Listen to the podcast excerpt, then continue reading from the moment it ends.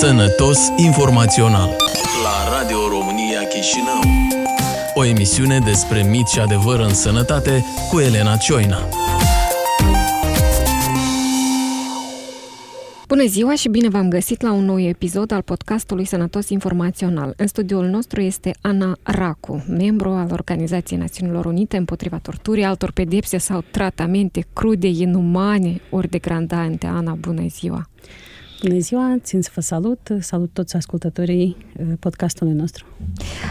O să explic un pic mai încolo de ce am ales să, să vorbesc cu tine, tu fiind membru ONU împotriva torturii, dar... Comitetul, Comitetul ONU împotriva torturii. Exact, Comitetul ONU împotriva torturii, dar podcastul nostru, de fapt, este despre sănătate. Tu ai fost ales în 2015, din câte mi-amintesc. Dacă ar fi să ne spui acum, peste câțiva ani, de când studiezi fenomenul în Republica Moldova, la ce concluzie ai ajuns? Deci, Cine are de suferit cel mai mult? În general, noi avem tortură, rele tratamente, pedepse. Sunt în, deja în al doilea mandat, deci am fost realeasă anul trecut pentru un al doilea mandat. Dețin calitatea de membru în Comitetul ONU împotriva torturii. De competența Comitetului împotriva torturii al Organizației Națiunilor Unite țin uh-huh. mai multe domenii, inclusiv uh, domenii care au relevanță cu tot ce înseamnă sănătate, inclusiv sănătate mentală. Deci comitetul monitorizează respectarea standardelor ce țin de drepturile omului în toate locurile unde statul uh, plasează persoane și mă refer aici nu doar la locurile clasice de detenție, cum ar fi cele din custodia poliției uh-huh. sau penitenciarele, ci mă refer și la instituțiile psihiatrice, instituțiile neurologice, azilurile de bătrâni, instituții cu caracter social, inclusiv uh, chiar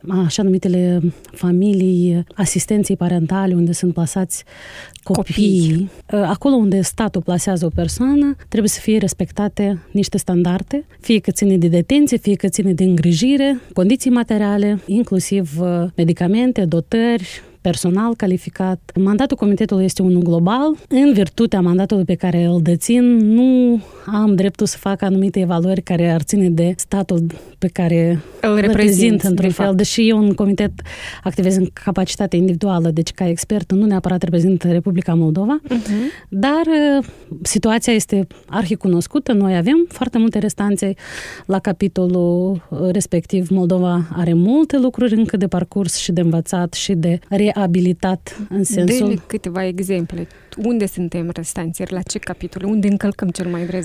Suntem restanțieri la toate capitolele. Și la prevenire, și la investigarea cazurilor de tortură și rele tratamente, și la reabilitarea victimilor torturii. Când vorbesc de reabilitare, mă refer la tot spectrul de servicii de care ar trebui să beneficieze o persoană care este victimă a torturii sau relelor tratamente. Deci și asistență medicală, și... psihologică, socială, compensare materială. materială și de alt ordin. Dar poți să ne spui ce prevalează? Relele tratamente, degradante, că înțeleg că este o diferență. Diferența chiar dacă este minim, minimă și minimă, ține de este. gradul sau severitatea.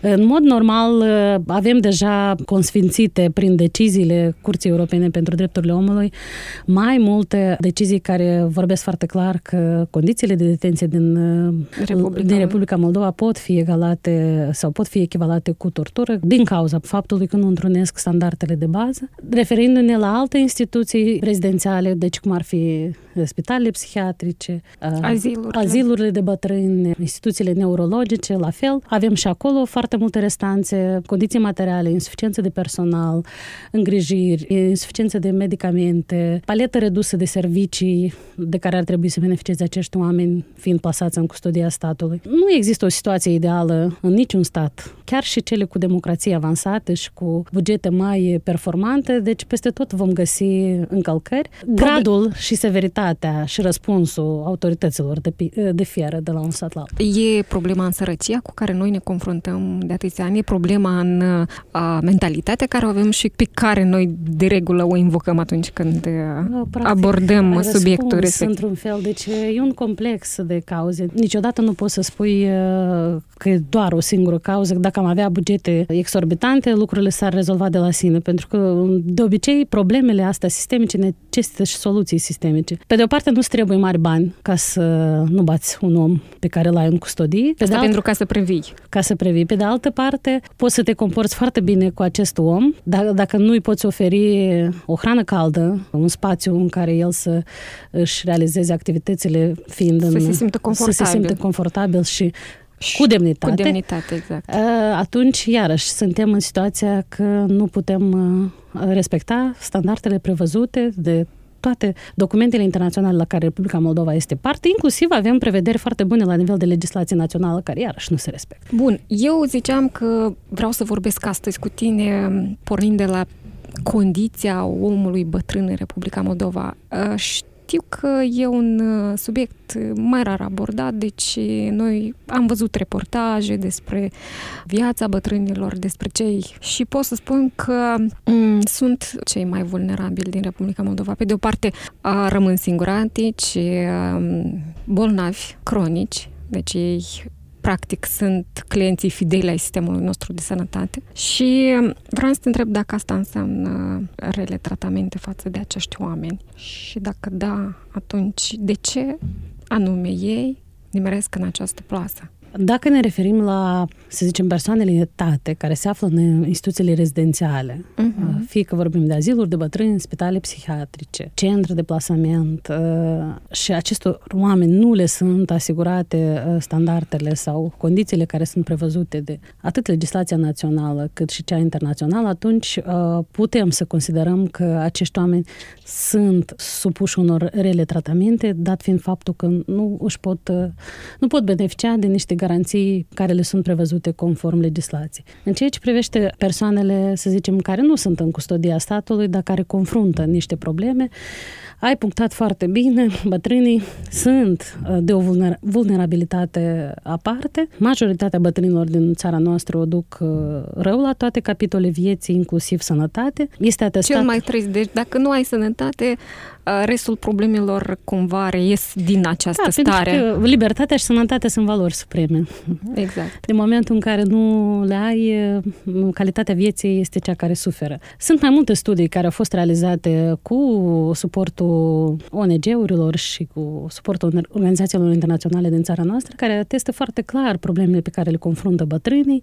Deci sunt mai multe explicații care justifică situația în care au ajuns persoanele în etate. Deci vulnerabilitatea reiese și din uh, specificul vârstei, locului uh-huh. de mhm. trai, uh, în mod special cei din uh, localitățile rurale, pentru că mai mult de 60% din persoanele în etate locuiesc totuși în, în mediul rural, ceea ce îi dezavantajează avantajează enorm din perspectiva accesului la servicii medicale de calitate. Avem uh, o realitate uh, determinată și de fenomenele sociale la care țara noastră trebuie să facă parte, mă refer la exodul de populație și migrația masivă, uh-huh. cei mai vulnerabili fiind bătrânii singuratici, Respectiv, ei sunt cei mai pasibili de acutizări de boli cronice, de depresii, de marginalizare și izolare. Noi întâlnim frecvent la nivel de abordare socială și chiar în instituțiile de sănătate. Discriminarea asta aproape ajuns în normă. Dar ce vrei, Mata, dacă ai 80 de ani, vârsta, ce mai trebuie să ce mai trebuie sau nu, nu mai poți pretinde și asta afectează foarte mult demnitatea acestor persoane. Bun, eu asta vreau să te întreb. Deci la capitolul sănătate, bătrânii, din păcate, sunt uh, foarte vulnerabili pentru că, așa cum ai spus, cheltuie foarte mulți bani pe medicamente medicamente.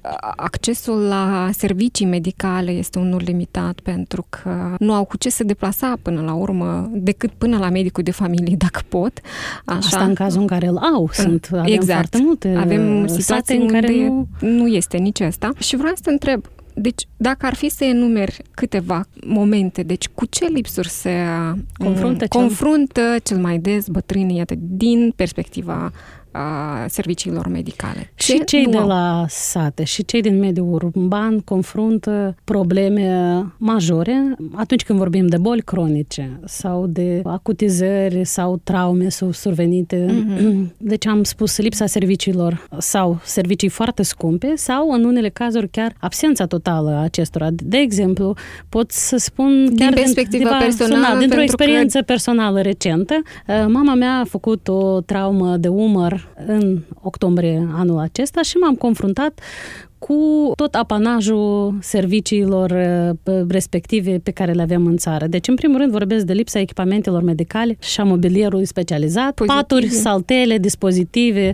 consumabile. consumabile, fie că nu se găsesc, fie că numărul importatorilor sau prestatorilor de asemenea servicii este foarte limitat și, și de multe ori asta necesită timp și niște resurse financiare enorme, să zicem un pad din ăsta rabatabil care ar uh, îmbunătăți calitatea vieții unei persoane cu o traumă sau după un ictus cerebral sau o altă uh, maladie cronică, cronică este enormă. Deci un pat rabatabil bun din ăsta care poate fi adaptat condiției uh, unei persoane vârstnice, ajunge cam în 20.000 de lei și ele nu neapărat sunt în vânzare liberă, trebuie să faci o comandă care durează de la 3 până la 4 săptămâni și mai mult. Între timp, uh, vă imaginați prin ce calvar trebuie să treacă o persoană. O altă situație ține de lipsa asistenților care ar putea fi angajați. Serviciile respective sunt la fel destul de costisitoare și trebuie să recunosc chiar din experiență personală, nu neapărat toți cei care prestează au cunoștințele și abilitățile necesare. Această muncă necesită niște cunoștințe elementare în domeniul medical.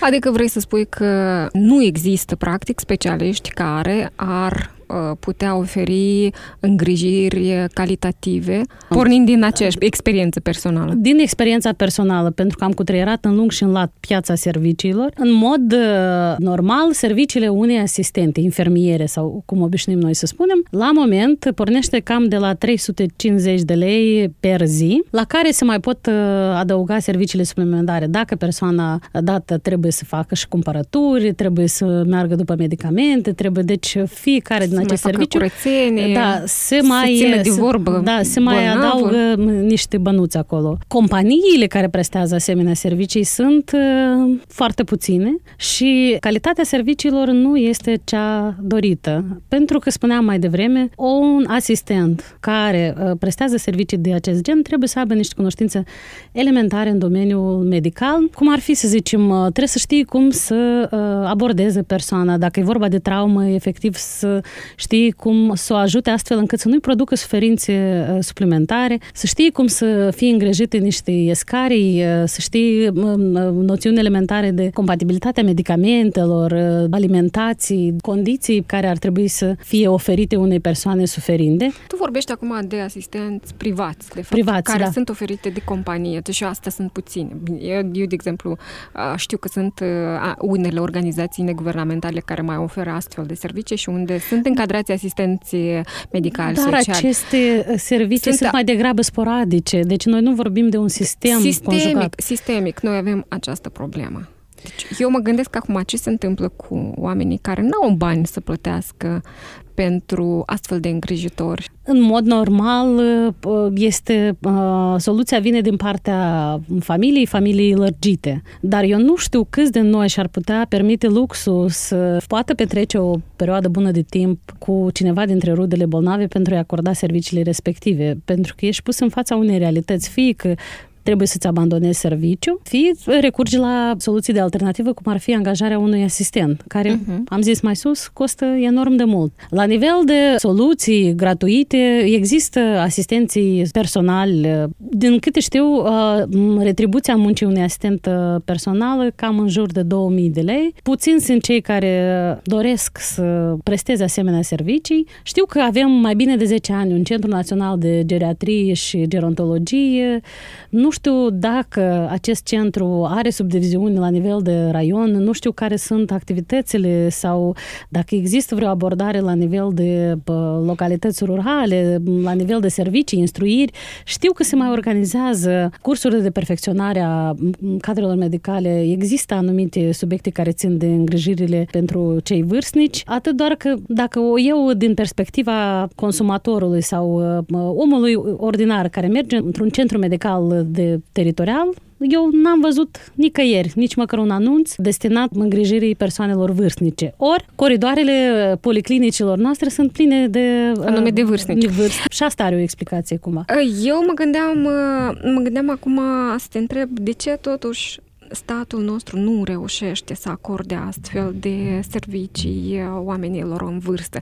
Ce nu merge? Eu înțeleg că noi adesea dăm vina pe lipsa de bani, găsim tot felul de motive, dar până la urmă, se pot găsi soluții pentru ca acești oameni totuși să-și trăiască ultimii ani din viață în condiții mult mai umane? Eu aș spune mai mult decât atât. Unii din ei uh, au o condiție fizică vârstnicii destul de bună și ar putea să fie valorizați altfel, pentru că ei foarte mult suferă din excluderea sau marginalizarea asta socială și acutizarea de boli cronice vine din lipsa de comunicare, deci ei fac depresie din faptul că ei sunt excluși din circuitul social. Noi nu avem centre de zi, cel puțin pentru... Uh, Bine, se încearcă acum unele, da, dacă vedem... Sunt uh, inițiative, nu zic. Noi ne confruntăm ca și stat, ca societate, cu această problemă de niște ani, pentru că sunt niște explicații la mijloc. Exodul, migrația, noi ne-am pomenit cu această problemă cumva, dacă vreți, peste noapte și ea se acutizează și mai mult, din momentul în, ca, în care avem un număr foarte mare uh, de uh, persoane apte de muncă, deci copiii vârstnicilor uh-huh. care sunt plecați și necesitatea de servicii, necesitatea de aziluri, necesitatea de centre pentru vârstnici e în creștere. E în creștere și, deci, iarăși, din experiența rudelor, vecinilor mei care au încercat să testeze și ei piața pentru cineva dintre rudele mai în vârstă, chiar și în centrele private, unde prețul pentru întreținere, întreținere lunară pleacă de cam de la 7000 de lei în sus, și acolo o problemă, pentru că și acolo sunt... Nu sunt locuri. Sunt, nu sunt locuri și lista de așteptare este destul de mare. Mm-hmm. Și dincolo de abordarea că trebuie să ai grijă de părinții sau rudele tale, deci sunt cazuri când acești părinți sau vârstnicii în general au nevoie de îngrijiri speciale și nu pot să o faci în condiții casnice, pentru că așa acutizează și mai tare suferința și fizică și psihică a acestor persoane. Și deci doar îngrijirea specializată le poate îmbunătăți calitatea vieții, că poți să o faci temporar, o persoană poate fi pasată într-un centru pe durata unei traume.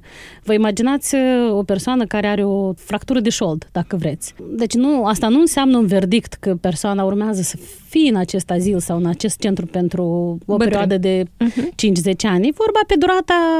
Și în ce asta nu poți să găsești. Și mai. majoritatea acestor centre, vă zic, lista de așteptare e destul de mare. Dar, deci eu înțeleg că problema mare este că noi ne-am pomenit cu ea peste noapte. Deci noi avem mai mulți bătrâni uh, decât ne-am fi așteptat. Eu nu știu dacă avem studii despre morbiditatea și mortalitatea în rândul vârstnicilor. Uh, eu sunt diletantă pe domeniul ăsta din În general, mortalitatea este mai mare decât natalitatea în țară, Dar la modul general. faptul că uh, Cine populația este, moare... da, uh, îmbătrânește și că o să ne, uh, cred că în 10 ani ajungem să confruntăm o gravă problemă socială, cu să avem un număr foarte mare de, de bătrâni care nu pot beneficia de, uh, sau au necesitate de uh, asemenea servicii de asistență și îngrijire medicală, socială, de care vreți. La nivel de soluții, noi nu avem cum să ne ascundem după deget. Noi, ca și stat, pentru că toți suntem egali în fața legii și uh, spuneam mai devreme despre abordarea asta pe care o aud, din păcate, și uh, din gura unor uh, medici. Nu te poți ascunde după afirmația, da, ce vrei, mata, că ai 82. Gata, fă-ți uh, viză de domiciliu la Doina. Deci e o problemă socială la care trebuie să facem față și soluțiile trebuie să vină la pachet. Deci trebuie să avem niște soluții gândite și la nivel de accesibilitatea serviciilor medicale și la nivel de costuri și la nivel de medicamente. Cel mai banal, scaun sau uh, baston sau uh, pat costă o avere și eu chiar nu cred că uh, pensionarii sau bătrânii cu asemenea pensii derizorii își pot permite să poată beneficia de aceste obiecte sau consumabile care le-ar facilita viața. Revenind la ideea ta cu ce vrei matale, că ai 82 de ani și deja ar trebui să-ți faci vizită de reședință la Doina sau uh, la un alt cimitir. Spune-mi, te rog, de ce noi totuși avem această abordare? De ce un bătrân ajuns la 82 de ani este tratat inclusiv de un cadru medical în felul acesta? Care ar fi explicația din punctul tău de vedere? Explicația antropologică sau psihologică, socială, ține și de anumite stereotipuri care bântuie în societate. Foarte mulți vârstnici își doresc să fie utili. De ce prezența la vot a vârstnicilor este foarte mare? De ce, dacă mergem la o slujbă uh, dominicală în biserică, o să găsim 80% din ienoriași vor fi bătrânii. Pentru că ei merg acolo unde sunt valorizați cât de cât social. De ce bătrânii ajung victimele escrocilor sau uh, victimele uh, unor uh, secte religioase care uh, le inoculează niște idei, obscure. idei uh, nu neapărat benefice pentru viața lor, pentru că, iarăși, din lipsa ofertei de servicii, hai să zic, socializare și comunicare, ca să o spun mai simplu. Uh-huh. Deci ei vor merge acolo unde vor se, se vor simți cât de cât valorizați. Unii din ei au un potențial enorm. Au fost în niște inițiative anul trecut, un proiect al uh, Fondului Națiunilor Unite pentru Dezvoltare, Bătrânește Activ, programul 60+, plus. deci din reportajele sau articolele media care s-au uh, publicat. s-au publicat, am descoperit personalități care ar putea să fie utili și activi. Noi, odată cu pensiunea pensionarea, practic nu facem decât uh, să excludem, să-i marginalizăm, deci ține și de stereotipuri, nu neapărat. Există inițiative sau acțiuni care ar putea să fie făcuți cu bani mici. La nivel de comunitate, nu cred că îți trebuie mari bani să creezi un centru de, nu știu, art-terapie sau să faci un uh, grup folcloric unde lumea se mai adună și mai cântă, că lor nu le trebuie mult, un pic de valorizare. Și asta reduce destul de mult din povara singurătății pe care acești oameni o resimt. În general, noi noi avem în Republica Moldova asistenți sociali care au rolul, de fapt, de a asista inclusiv bătrânii, de a-i ajuta cu treburi casnice, de a le cum face cumpărături, de a cât de mult reușesc, din punctul tău de vedere, ei să și îndeplinească acest rol. Deci nu mă apuc să fac acum o evaluare la nivel de țară, pe ansamblu. Știu comunități uh, în uh-huh. care asistentul social și lucrătorii sociali care ajută, în mod special, bătrânii singuratici, pentru că asta e prioritatea numărul unu pentru lucrători lucrătorii uh-huh. sociali, care se descurcă foarte bine și chiar le, le reușesc de diferite inițiative frumoase. Ideea este că acest lucru este mai degrabă o excepție decât o abordare sistemică, iarăși, din vari motive. Dacă ne luăm după principiul că într-o localitate există un singur asistent social și în localitatea respectivă locuiesc peste 1600 de oameni, dintre care cel puțin vreo 400 sunt persoane vârstnice și care cam toți au nevoie de 90% au nevoie de asistență socială, de medicală, asistență medicală, psihologică, de comunicare, de uh, soluționare de anumite uh, chestiuni de ordin juridic, acte și așa mai departe. Volumul de muncă este enorm de mare. Uh-huh. Retribuția muncii asistenților sociale este foarte mică. Și până și cei bine intenționați, la un moment dat, uh, nu mai au entuziasmul respectiv și fizic, elementar, fizic, nu reușesc să acopere nevoile beneficiarilor. Dar noi putem spune în acest caz că uh, statul ăsta are o abordare complexă față nu de bătrâni? Că, nu cred că statul nostru are o abordare complexă, pentru că spectrul de probleme este atât de mare încât uh, răspunsul care vine din partea autorităților uh, nu este pe măsură să acopere toate necesitățile. Și încă o dată menționez aici că nu neapărat este vorba de buget, este vorba de abordarea acestui subiect pe agenda, dacă vreți, politică. Noi și spunem trebui... adesea, folosim adesea, nu există viziune cum trebuie să se facă aceste lucruri, așa încât uh, sunt convinsă în că cazul avem, bătrânilor că noi avem specialiști care ar putea să evalueze situația situația. Ideea este că ar trebui să fie un efort închegat în sensul ăsta, să mm-hmm. vină cu urăsc această expresie cu o abordare sistemică, dar este o expresie inevitabilă atunci când vorbim de o categorie mare uh-huh. de populație și care este în creștere și măcar din perspectiva faptului că bătrânii sunt cei mai activi alegători, statul ăsta ar trebui să se gândească la ei. Pe de altă parte, noi toți îmbătrânim și mi-am dorit să îmbătrânim, Vreau să, te să întreb, ajungem. Te-ai gândit vreodată la momentul ăsta? Pentru că eu, pregătindu-mă de acest podcast, mă gândeam, Doamne, dacă ajung bătrân, ce mă fac în țara asta? Eu am o o glumă pe care foarte des o folosesc în, în raport de anumite situații de, de relații și comunicarea între copii și părinți. Aveți grijă cum vă comportați cu copiii voștri, ei uh, vă vor alege azilul. Asta în perspectiva frumoasă, într-un fel, a lucrurilor, pentru că noi avem o abordare strict basarabeană aici, că e rușinos să, să-ți duci părinții la azil. Pe de altă parte, în localitatea din care vine tatăl meu, există un asemenea centru și eu am văzut foarte multe fețe luminate minunate de bătrâni care merg la acest centru, un centru de zi, și care au comunicare, au o minimă, un minim de asistență medicală. Da, dar până la urmă este un centru de zi. Totuși, în Republica Moldova nu există încă cultura asta de a merge păi, la păi, azil. De, de asta spuneam, pe, pe mulți îi sperie noțiunea exact, asta. pentru că se gândesc, bătrânii se gândesc că, de fapt, rudele lor, copiii, în mod special, vor să scape de ei la modul propriu, da. Am văzut în Europa mai multe centre geriatrice și mă refer aici nu la aziluri, dar la centre geriatrice de zi unde uh, vin uh, bătrâni cu diferite condiții fizice și chiar psihice de cele mai multe ori, fețele acestor oameni sunt destul de luminate. Ei abia așteaptă să se vadă între ei. Noi îmbătrânim fizic vorbind, dar sufletul rămâne tânăr și faptul că există o comunicare, există niște activități. Uh, sunt oameni care au muncit toată viața într-un anumit domeniu, dar și-au dorit, au avut niște talente pe care nu, au, nu le-au valorificat. Ei ajung abia la bătrânețe să le valorifice și asta le aduce o împlinire. Pe asemenea exemple sau cu asemenea soluții am putea să vorbim despre o calitate a vieții pentru oamenii în vârstă. Faptul că ei au acumulat niște ani și niște boli în spate, nu înseamnă că ei trebuie să fie excluși din circuitul social. Ei pot fi o resursă foarte bună, în mod special la nivel de comunitate rurală, este o resursă enormă. Nefolosită. Nefolosită, neexploatată în sensul bun a cuvântului, pentru că ar putea, autoritățile locale ar putea foarte mult să conteze. Tinerii au prea multe griji. Nu uh, neapărat, sunt, ei vor prea multe și vor, să obțină într-un timp pe foarte când, scurt. Pe când uh, vârstnicii s-ar bucura, uh, în general, pe noi, ca și profil uman, ne țin în viață noțiunea de utilitate. Noi suntem vii și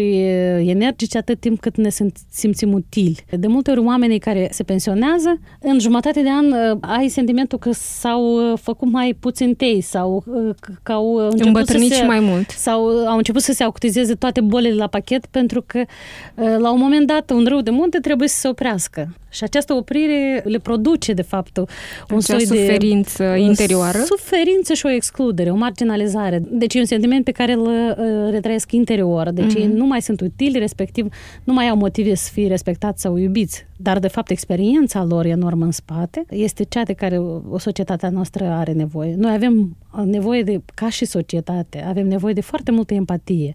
Și bătrânii de cele mai multe ori sunt cei mai empatici și cei care au trăit o viață și au o experiență și o înțelepciune în spate care ar putea să fie împărtășită cu generația tânără. Condiția bătrânului cu probleme mentale, pentru că avem o serie de astfel de bătrâni în Republica Moldova și de cele mai deseori sărmanii ajung să-și trăiască sfârșitul vieții iarăși singuratici în chinuri, fără să ajungă să beneficieze de servicii chiar specializate în cazul lor. Și mai rău de atât. Uneori condiția lor mentală poate fi sursa unor violențe care se întâmplă la nivel de familie sau familie lărgită. Avem studii care atestă chestia asta. Prin 2015 sau 2016 a fost un, uh, un studiu realizat de um, Centrul de Cercetări Demografice a Academiei de Științe care arată anumit lucru arăta că uh, 15% din 1000 de respondenți au invocat faptul că sunt victime a, a violenței fizice conflictele și violențele, violența domestică care poate să apară, de multe ori este datorată faptul că acești bătrâni manifestă simptome sau boli psihice care nu au fost diagnosticate. Și care nu sunt înțelese de Și care familie. nu sunt uh, înțelese și nu sunt abordate corect de către membrii familiei. Uh, nu toată lumea știe că, de fapt, această manifestare de caracter este, de fapt, o, o problemă psihică. O problemă sau uh, chiar o face parte din anamneza unei boli psihice. Uh-huh. Manifestările de encefalopatie sau manifestările manifestările de depresii sau niște reacții emotive mai fulminante după un ictus cerebral, uh, necunoscând acest lucru, neștiind cum să-l abordez, uh, situația poate genera în conflicte și violențe de ordin fizic foarte mulți bătrâni chiar suferă de pe urma violențelor aplicate de Pe de altă parte, chiar familiei. și uh, atunci când unii membri ai familiei care mm, se confruntă cu astfel de situații, care au uh, părinți sau uh, rude bătrâne mm, cu diferite probleme psihice, nu reușesc să-i încadreze sau să-i aducă într-un azil specializat unde ar putea să beneficieze de serviciile de care are nevoie. De ce este marginalizat? Anume din motivul ăsta că acolo nu va avea cine să aibă grijă de el pentru că sunt alți bătrâni sănătoși mental, care de asemenea au nevoie de aceste îngrijiri. Uneori e și mai simplu de atât, în sensul că o problemă de ordin uh, psihic poate fi abordată și soluționată, cel puțin o îmbunătățire, o ameliorare, printr-un simplu consult la un medic psihiatru calificat, cu experiență și care poate indica un tratament care să uh, amelioreze starea mm, sănătății. sănătății. Deci, și asta nu neapărat înseamnă bani foarte mari, și nu neapărat înseamnă un tratament cu medicamente super costisitoare. La modul ilar al lucrurilor, uh, uh, de multe ori noi, cel puțin în mediul rural, este foarte răspândită abordarea asta. O să meargă să iau un credit de la bancă ca să cumpere pomene pentru înmormântare, dar nu, să dar nu o să meargă să plătească 200 de lei o consultație a unui psihiatru și 300 de lei medicamentul pentru o perioadă de 3 luni ca să îmbunătățească sau să evite o situație în care o dramă la care se poate ajunge. Deci, până la urmă, ajungem tot la niște explicații la nivel de mentalitate, profund ancorate în, în mentalul nostru colectiv. Obiectiv vorbind, serviciile medicale de psihiatrie nu sunt foarte prezente nici la nivel de centre raionale și nu mai vorbesc de localități rurale. Deci avem raioane în care nu există niciun psihiatru. Așa este. Și atunci asta chiar devine împovărător să ajungi la un consult a unui medic profesionist. Cei Din... care reușesc să o facă, fac diferența imediată între deci un început de demență sau Alzheimer abordat corect poate induce calmul și o atmosferă normală într-o familie. Deci din ceea ce îmi vorbești tu, concluzia e că suntem într-un cerc vicios de probleme din care foarte greu ieșim din păcate, și nu neapărat din cauza lipsei de bani. Știți cum, 0,5 e mai mult decât 0. Până începi să faci ceva. Și apoi foarte multe lucruri uh, se produc sub efectul dominoului. Atunci când este o viziune sau o politică bine gândită, pot apărea și finanțări din exterior, uh, se pot mobiliza și resurse interioare. Mă refer și la nivel de administrație publică locală. Cunosc localități în care au fost deschise și cantine sociale și centre de zi, dar important e uh, deci, ca acest lucru să se producă la nivel național. Deci să nu vorbim cu exemple din excepții fericite, pentru că în localitatea X există un primar care are o abordare comprehensivă față de toate categoriile de populație care locuiesc în, satul, în, lui? în satul lui. Și să vorbim de o echitate și o justiție socială pentru toate categoriile de vârstă. Viața unui copil este egală cu viața unui vârstnic. Da. Marea drama a vârstnicilor, a, a celor trecuți de, să zicem, 65-70 de ani, este că cam toți cântă aceeași mantră. Am lucrat o viață mai mult de 40 de ani și am ajuns să, să am o pensie mizerabilă din care nu pot să-mi procur medicamente și nu pot să... Din care reușesc să-mi procur doar medicamente. Sau doar medicamente, sau trebuie să... sau sunt în situații de valori în conflict. Achit uh, agentul termic da. sau uh, îmi iau medicamente.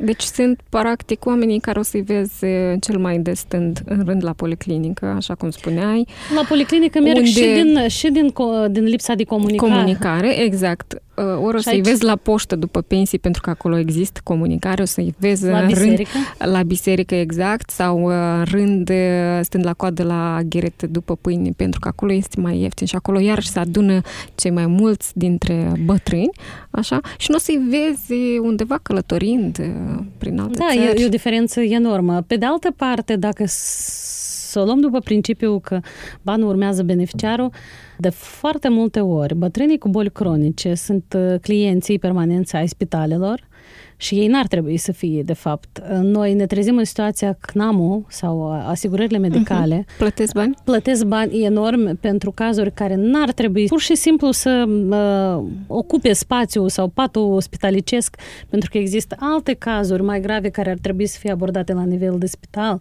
și dacă ar fi o abordare echilibrată a acestor, deci nu neapărat un om cardiac care e bine mersi hipertensiv de 15 ani de zile trebuie să facă cure de tratament de două, săptămâni. două, trei ori pe an, pentru că acest lucru poate fi făcut în condiții de da, casă. și de multe ori trebuie să recunoaștem, mi-e jenă să recunosc acest lucru, dar de multe ori și bătrânii exagerează în anumite manifestări sau pe locuri chiar și simulează anumite simptome ca să ajungă la spital iarăși, pentru că vor comunicare, vor atenție, vor grijă, afecțiune, ori cine de noi nu-și dorește acest lucru? Probabil că și uh, din acest motiv, dar și pentru că ajungând la spital, omul uh, este hrănit, cu el se comunică, așa. Piramida este, Maslow. este Afecțiune, exact. grijă, atenție. Este foarte, cald, foarte mulți, este curat. Foarte mulți bătrâni confruntă frici enorme de moarte. Ei înțeleg că viața e pe ducă, înțeleg că zilele sunt numărate, înțeleg că și asta generează niște fobii și niște frici enorme. În mod uh, firesc, acest lucru uh, îl confruntă uh, cam toți bătrânii, indiferent că locuiesc în Elveția, Danemarca sau Republica Moldova. Ideea cum abordez acest subiect subiect. Ideea este că situația celor din Elveția, Danemarca este alta decât cea din Republica Moldova. Deci, Trăirile personale condiția, sunt, condiția sunt economică, condiția economică, la asta mă refer, la Păi partea, da, răspuns, partea materială. Da, răspunsul autorităților este diferit. Am urmărit ani buni bătrâni uh, aflați în spitale, dat fiind faptul că și mama mea a mai trecut pe acolo. A, trecut uh, tratamente periodice pe acolo și mi-am, mi-am dat seama că o bună parte din ei n-au ce căuta în spitale. Ar trebui totuși această asistență să, să fie la nivel de ambulatoriu sau chiar deloc și regretabil pentru că noi cumva cheltuim banii acolo unde nu ar trebui să cheltuim crezi și lăsăm că, anumite crezi că, goluri. Crezi că abordarea asta e una conștientă? Autoritățile din sănătate înțeleg că ei cheltui bani aiurea pe alocuri cred că da, înțeleg foarte bine, dar n-au încotro pentru că nu există alte servicii. E un fel de, de abordare de a pune plasturi pe gangrenă. Din lipsa altor servicii, spitalul este cel care înlocuiește alte activități de, de reabilitare sau, să zic, de comunicare sau activități sociale care ar trebui să fie oferite, oferite acestor bătrâni. Și spitalul devine azil, devine entertainment, devine loc de comunicare, devine un fel de mecă a bătrânilor, pentru că cei tineri se le locuiesc cumva din miers. Mie mi jale de medici care trebuie să o facă și pe psihiatru și pe psihologul. Mă refer la medicii uh, care lucrează cu cardiacii sau cu tot felul de probleme de aparat locomotor care nu sunt uh, tratabile. E vorba de o menținere. Deci, ca să bei niște pastile și să pui un unguent pentru nu trebuie să stai în spital. Uh, reumatism, nu îți trebuie neapărat dita mai conferențiar universitar să te vizitezi în toată ziua. Aici vreau să ajung. Uh-huh. Avem o percepție de fapt greșită a noțiunii de spital. Este Ce trebuie o, să facem acolo? Nu știu dacă pot să spun asta în rusă, dar există o zicală rusească, că nomim na spici, tratiem na vodku. Ana, eu îți mulțumesc foarte mult. E un subiect bănuiesc care o să fie abordat încă multă vreme în Republica Moldova. Din păcate, eu nu aș vrea ca noi să vorbim întotdeauna despre problemele bătrâneții, da? despre bolile cronice ale bătrânilor. Aș vrea să vorbim mai des despre, uite, ce călătorii pe unde am mai fost, la ce cercuri au mai îmblat, da? Aș vrea foarte mult să vorbim despre o stare mai bună a bătrânilor din Republica Moldova și sper că ne auzim cândva și cu această ocazie. Odată conștientizată această problemă, eu cred că vom veni și cu soluții și practici bune. Eu nu spun că... Eu nu am în general o tendință de catastrofizare. Deci noi ne-am trezit peste noapte cu o problemă la care, atât de complexă la care trebuie să facem față, față. pe măsură. Uh-huh. Și uh, sunt inițiative care au fost uh, realizate destul de, de bine și ele poate ar trebui să fie uh, tirajate mai departe. Cert este că e o problemă gravă, socială și uh, la care trebuie să găsim un răspuns, altfel... Uh, Riscăm să ținem acest cerc vicios foarte mult vreme. Riscăm să devenim sălbatici, aș spune, uh-huh. chiar destul de dur, pentru că atitudinea față de cei mai vulnerabili determină capacitatea și potența unui stat deci, atitudinea față de cei mai vulnerabili, copii, bătrâni, deținuți, asta ne determină pe noi ca și profil și națiune, societate, stat. Mersi foarte mult pentru discuție. Vă reamintesc că în studioul Radio Chișinău a fost Ana Racu, membru al Comitetului Organizației Națiunilor Unite împotriva torturii, altor pedepse sau tratamente crude, inumane ori degradante, cu care am vorbit despre condiția oamenilor bătrâni, în mod special din Republica Moldova. Podcastul Sănătos Informațional poate fi ascultat și pe platforma sănătateinfo.md în rubrica interviuri. Cei care navighează pe net de pe telefoanele Android își pot descărca aplicația SoundCloud unde găsesc toate episoadele podcastului Sănătos Informațional. La fel pot face deținătorii de iPhone care deja au instalat aplicația iTunes. Sâmbătă pe frecvențele Radio Chișinău, podcastul va fi pus în reluare la ora 10 pe curând. Ați ascultat emisiunea Sănătos Informațional cu Elena Cioina la Radio România Chișinău. Împreună combatem miturile din sănătate.